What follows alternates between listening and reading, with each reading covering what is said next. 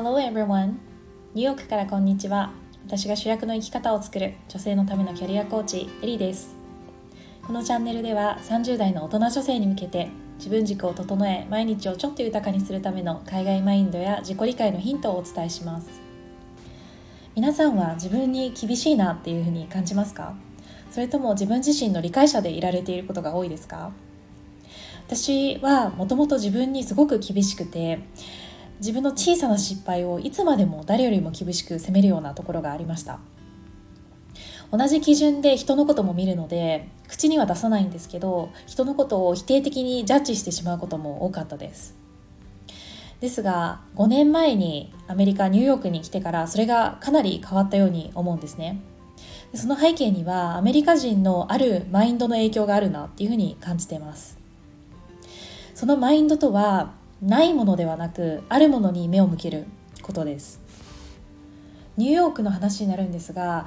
レストランでも例えばお役所的な場でも日本と比べるとものすごくサービスレベルが低いんですね。例えばお店で店員さんが談笑してしまっていつまで待っても注文を取りに来てくれないっていうことがあったりとかお役所的な場でもケアリスミスが多くてこちらがその尻拭いをさせられるっていうことがしょっちゅうあります。私なんかは最初の頃それに目くじらを立てていたんですがびっくりすることにそういったサービスでも受け手がお礼を言って例えばそこに美味しかっただったりとかあなたのおかげで楽しい時間が過ごせたっていう褒め言葉をつける習慣があるんですね。その中で過ごしていると10中9ダメだったとしても1の良かった点に目を向ける習慣がやっぱりついてきます。私もいつの間にかその影響で人のことを批判することっていうのが口に出してはもちろんなんですけど心の中でも本当に少なくなりました。で自分自身にもやっぱり同じ基準を当てはめるので1できたことに目が向いて肯定できるようになってきたんですよね。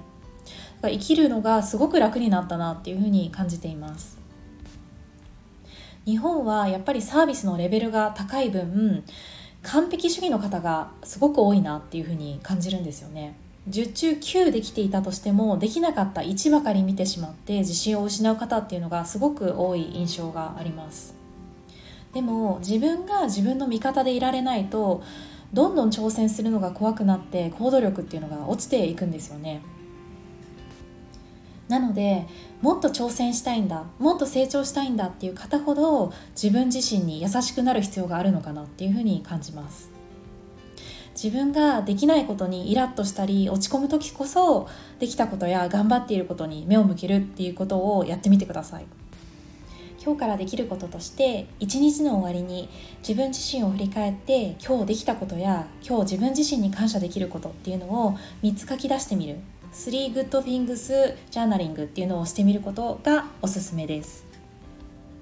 それを続ける中でもっと自分のことを好きになって挑戦する土台っていうのが整ってくるのかなと思います。今日はアメリカ人に学ぶ自分にも他人にも優しくなるためのマインドセットについてお伝えしました。Thank you for listening. このチャンネルでは今後も30代の大人女性に向けて自分軸を整え毎日をちょっと豊かにするための海外マインドや自己理解のヒントをお伝えしていきます。次回は意図を持って過ごすことで人生の質が上がるについてお話しします。